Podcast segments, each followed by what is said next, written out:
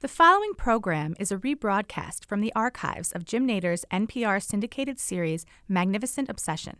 Support for Magnificent Obsession True Stories of Recovery from Alcohol and Drug Addiction is provided by the LRC Group at RBC Wealth Management. The LRC Group provides comprehensive wealth management services and investment counseling. For more information, 800 879 3246. The LRC Group at RBC Wealth Management member NYSE SIPC. Further support is provided by the Body Law Firm. The Body Law Firm provides comprehensive legal representation in the practice areas of commercial litigation, criminal defense, family law, and personal injury. For more information, 630 573 8585. Support for Magnificent Obsession is provided by C4, the Community Counseling Centers of Chicago. Since 1972, C4 has dedicated itself to providing experience and expertise that heals and helps men, women, and children who are struggling with mental illness, substance addiction, emotional trauma, and the aftermath of violence. For more information, go to c4chicago.org. C4, the art of healing life. And support is provided by the Levine Rabin Group at RBC Dain Rauscher in Vernon Hills. The Levine Rabin Group provides comprehensive wealth management services and investment counseling. For more information, 800 879 3246. The Levine Rabin Group at RBC Dain Rauscher, member NYSE SIPC. Immediately I got there I went looking for heroin and uh, couldn't find it, but lo and behold, I found crack cocaine. It was very prevalent out there. So, in a matter of two months, I had smoked thousands and thousands of dollars away. I mean, a lot. I would max out the cash station card every day and buy cocaine with it. And then, you know, maybe when I had about 500 left, I, I finally got onto a heroin connect. Then I would smoke the crack and, and do the heroin as well. And I was in bad shape. And I called my parents and I said, uh, I, I was crying. I said, I, I'm gonna, I'm gonna do it. I'm gonna kill myself. And so they believed me because you know I didn't talk about it, but I've att- I've attempted suicide in the past. I, I, I overdosed. I've cut my wrists. I've done every other thing because basically I can't stop using drugs. I'm up on the tie wire. One side's ice and one is fire. It's a circus game with you and me. I'm up on the tightrope. One side's hate and one is hope. But the top hat on my head is all you see. And the wire seems to be the only place for me. A comedy of errors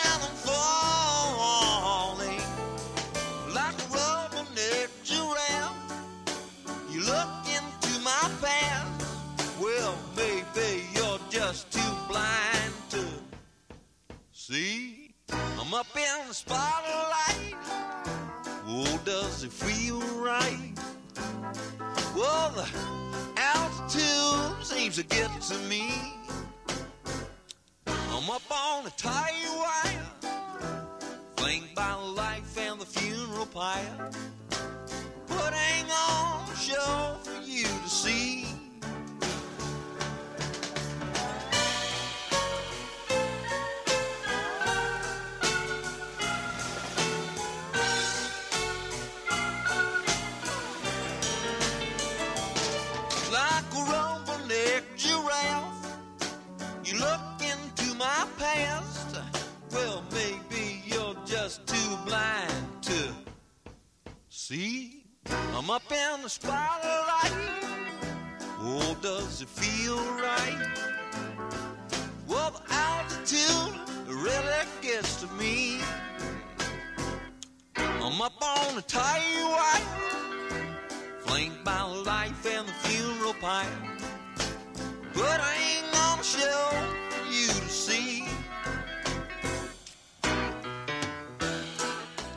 I'm Jim Nayder. Welcome to Magnificent Obsession True Stories of Recovery from Addiction. Although many of our guests make reference to or are members of support groups, Magnificent Obsession is not affiliated with Alcoholics Anonymous, Rational Recovery, or any public or private treatment center. Today, the second and concluding chapter of Randy's story. Our program format is simple. All we ask is what was your life like then, and what is your life like today?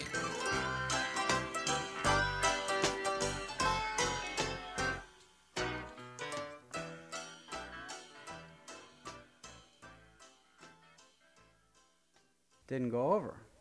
And I, I got kicked out. And so my parents let me live on the street. And I said that was the most painful thing for them to have to do. But I was sleeping on uh, park benches, you know, and uh, I would uh, do whatever to get, you know, I had uh, a little bit of money, and I would, I couldn't afford uh, extensive like crack or heroin, which of course I would have preferred, but you know I had money for vodka, and that was, uh, and then I had uh, tons of medicine because I'd been seeing psychiatrists all the while throughout uh, my life, and would me thinking I'm slick, and my old counselor used to say, "You think you think you're slick, but you're sick. You think you're cool, but you're a damn fool." And they always say that, and I still remember that because I, I really thought I was I was slick. I would read the DSM-3R, which is the diagnostic thing for doctors, and I would see what uh, Ativan or Xanax or Percodan was used for, and I'd memorize the symptoms that they would give this for, and then I'd go to the doctor and present my case, saying my symptoms are blah blah blah blah, knowing that end result I would be prescribed Xanax or Percodan for. You know, and so I, I was doing this over over and over, multitudes of doctors, and uh, so, you know, I, again, I just probably went back, but this is all like real important stuff. It just all this all this bottom hitting had to do. I, I hit bottom just when I thought I hit a, a bad one. I hit one lower. So I was on the park bench for a while, and I was sleeping there, and I was uh, I was drinking, and I was taking uh, tons of tranquilizers and narcotics and all that stuff.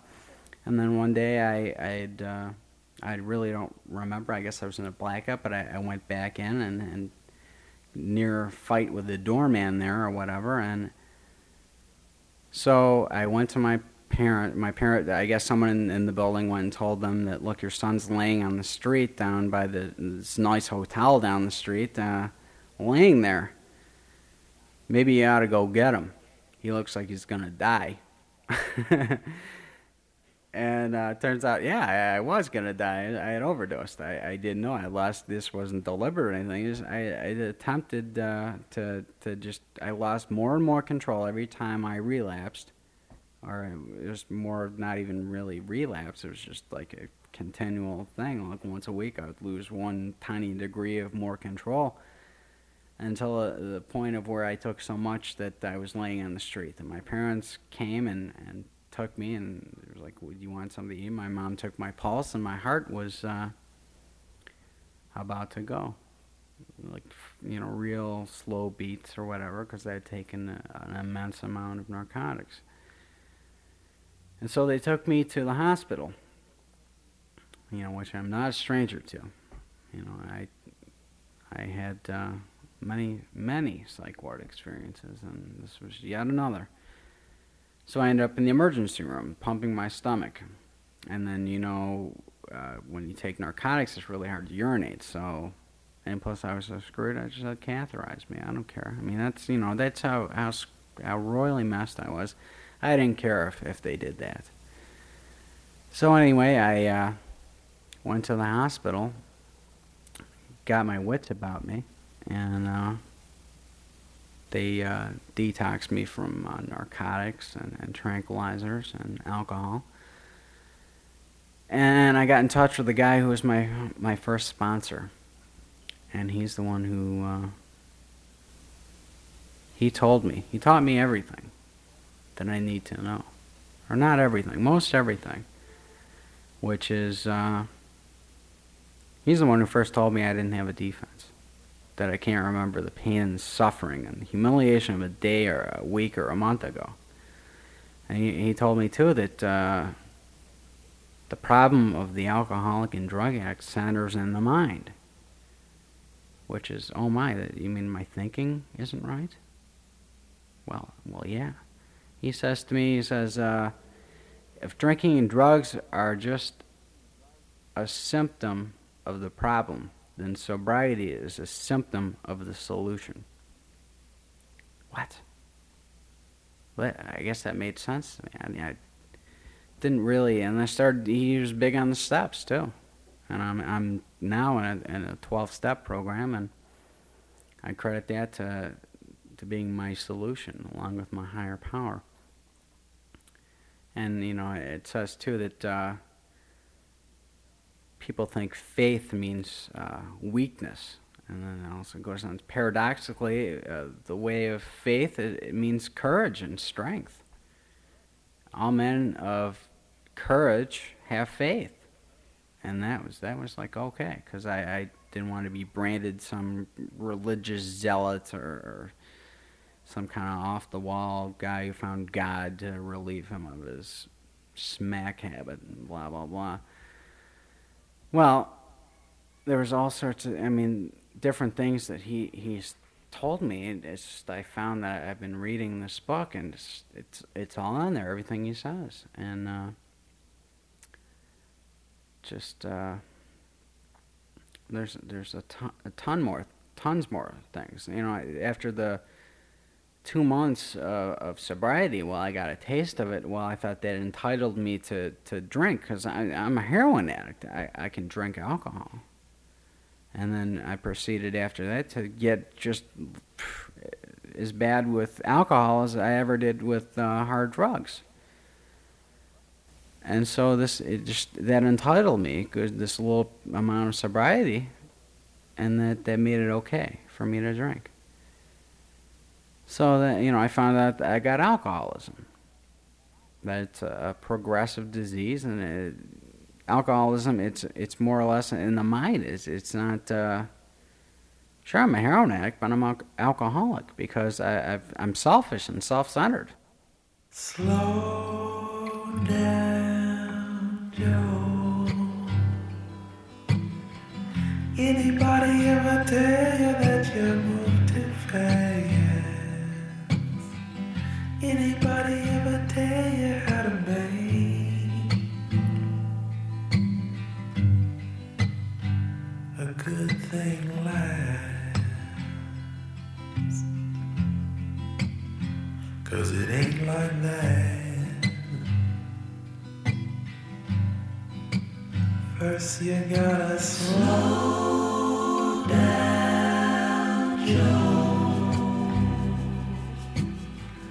Last night I was talking to some friends of mine. AJ's afraid you're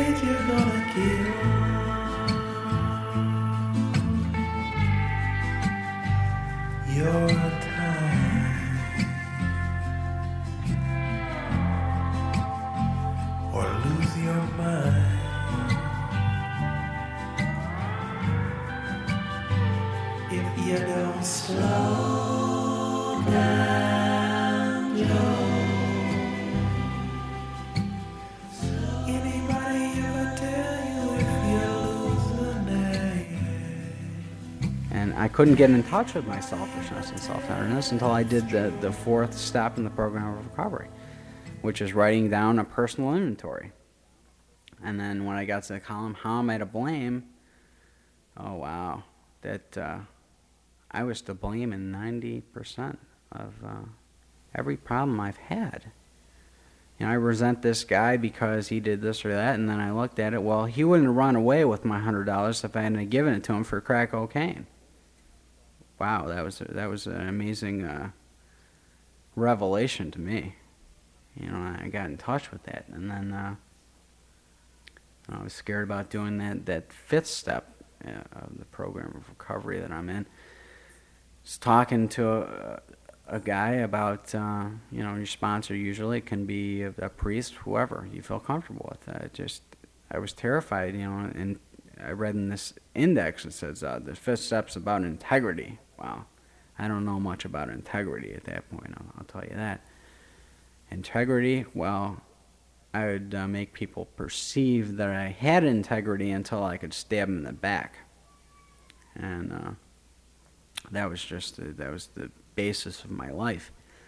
And then we got to the, the fear column, and you know, oh wow, I had I had an immense amount of fears. You know that I mentioned before: the fear of failure, the fear of uh, that I'm too sick for help. That was a big fear that I, I don't know if I if you can help me, you know. And uh, I said your higher power can do anything. And uh, compared to the guys who wrote that book, you're probably close, but not not as bad. Pretty close, but not as bad. So uh, you know, through that spiritual experience, there, there are three pertinent ideas that you have to be convinced of, or that I have to be convinced of to go on with the program. And that is A, that I'm alcoholic, can't manage my own life, that I'm a, a drug addict, whatever, to substitute alcoholism for heroin or cocaine or crack or whatever the heck you do. It works. Um, that's my solution. And uh, B, that probably no human power could relieve my uh, alcoholism. C, God could and would if you were sought. And uh, I found out through the fourth step too that I had a big resentment towards God. That uh, I was brought up Presbyterian, which is more or less a, a liberal type of uh, religious training, but I was forced to go to Sunday school and the church and all that. And then they imposed upon me this belief of, of God as whatever. They impressed upon me an idea that I didn't like. And um, so then when he told me it was a matter of uh,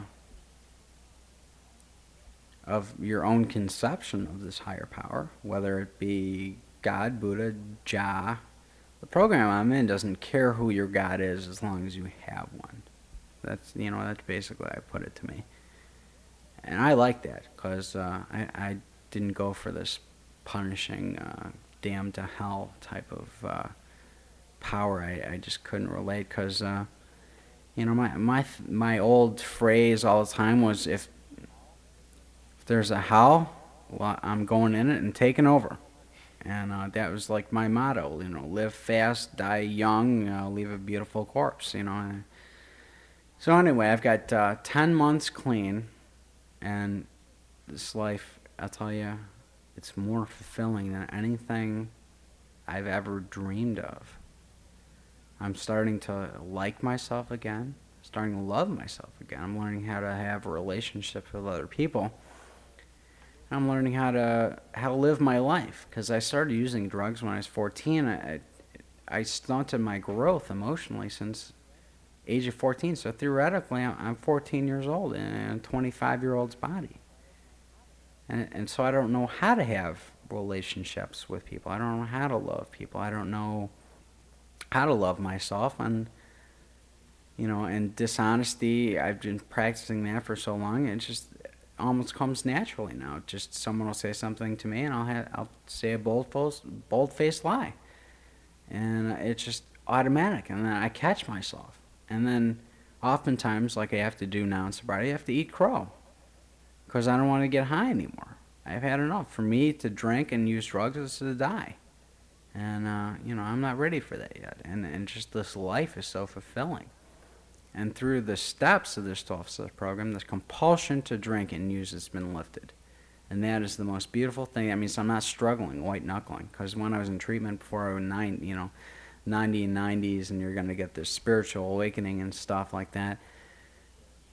Well, I would sit there, you know, I made it two months or whatever, but uh, I'd sit there and I'd just rub my hands together and say, oh boy, where's this spiritual experience? Where's the burning bush? I mean, I, blah, blah, blah. It's, it's going to hit now, any, any time now. And I'd be sitting there having a bad time. And it wouldn't happen. I'd get so frustrated I would get high.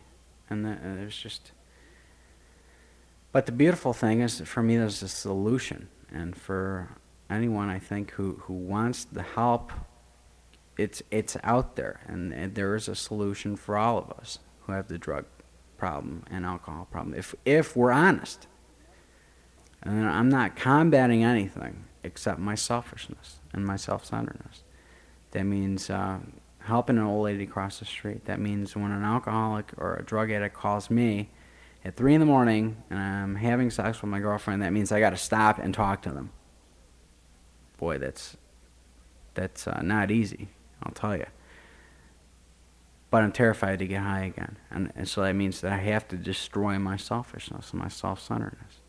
That means by any way possible. That means uh, holding a door for someone because I just let the door slam in their face before and laugh about it. Look at that jerk. Ha ha ha. Pretty funny.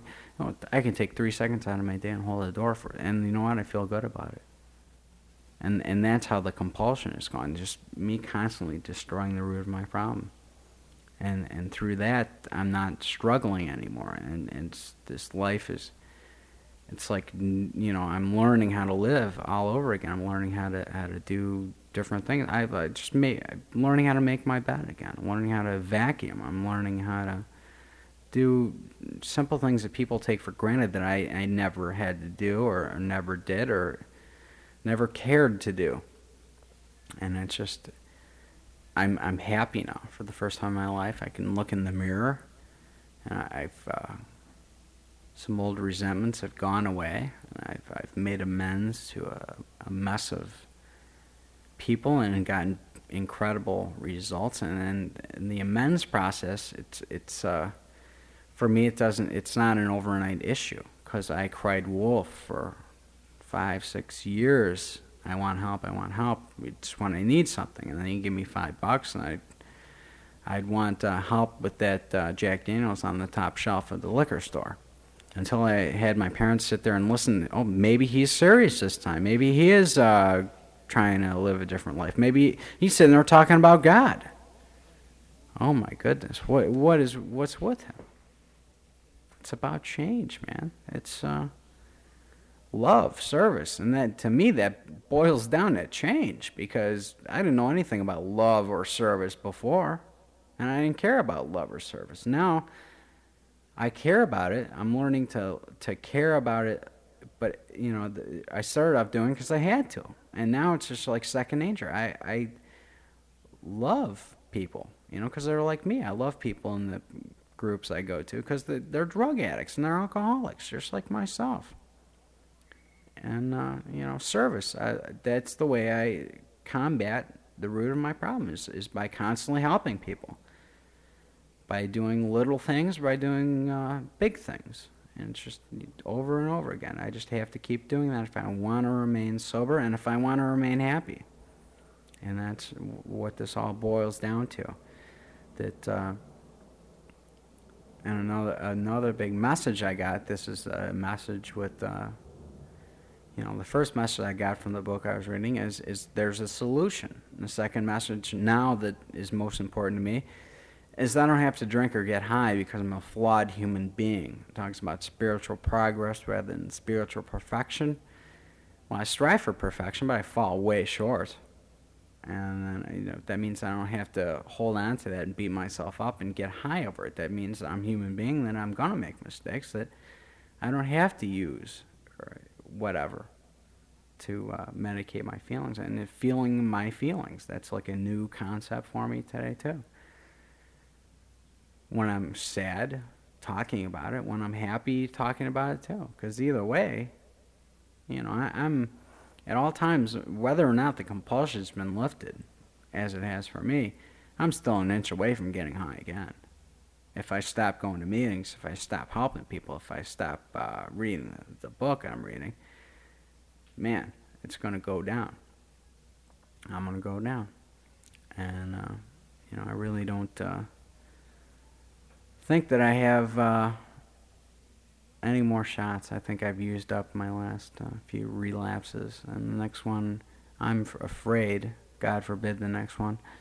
I'm gonna die. I'm gonna die. So really, service and love, or you know, service especially, is like the uh,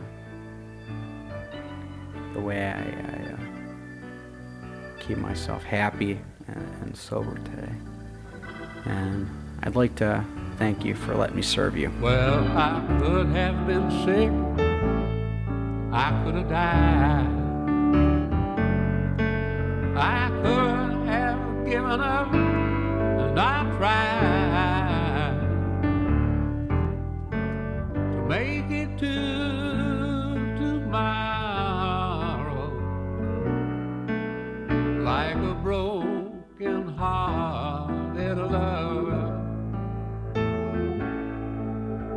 There was a brand new star. Suddenly I was taken.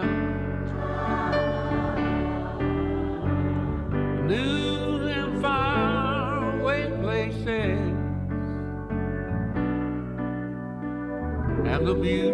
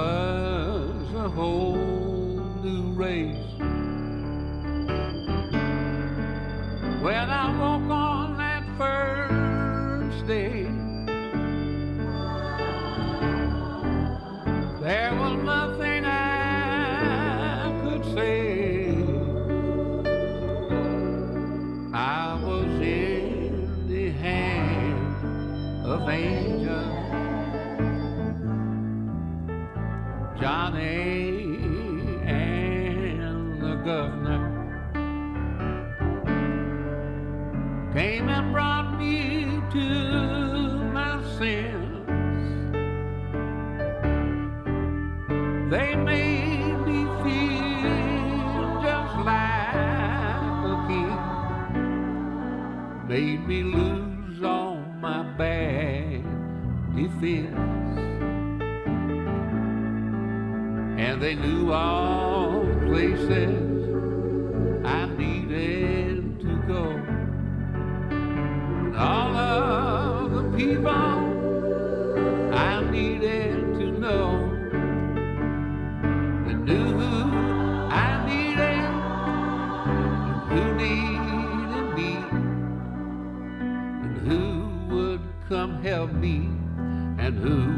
just let me be. I was in the hand of angels.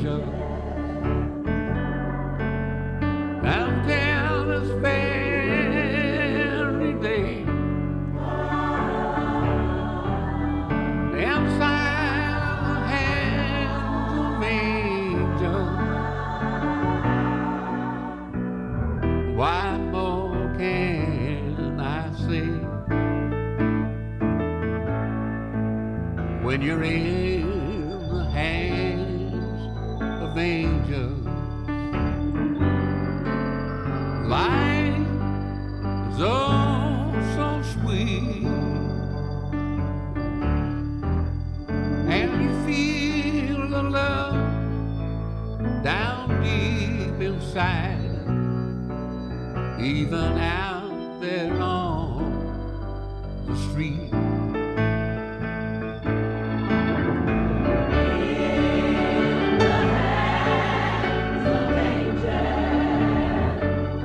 Thanks for joining us today. You've been listening to Magnificent Obsession True Stories of Recovery. You can contact us via email at Nayder, that's N A Y D E R, Nayder at AOL.com.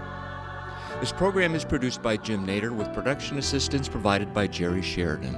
Special thanks to Lowell Miles, Chicago Public Media.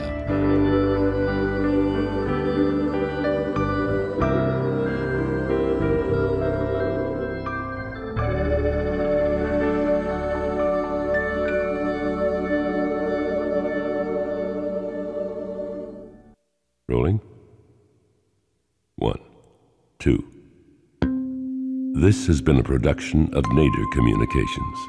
This program was a rebroadcast from the archives of Jim Nayder's NPR syndicated series Magnificent Obsession.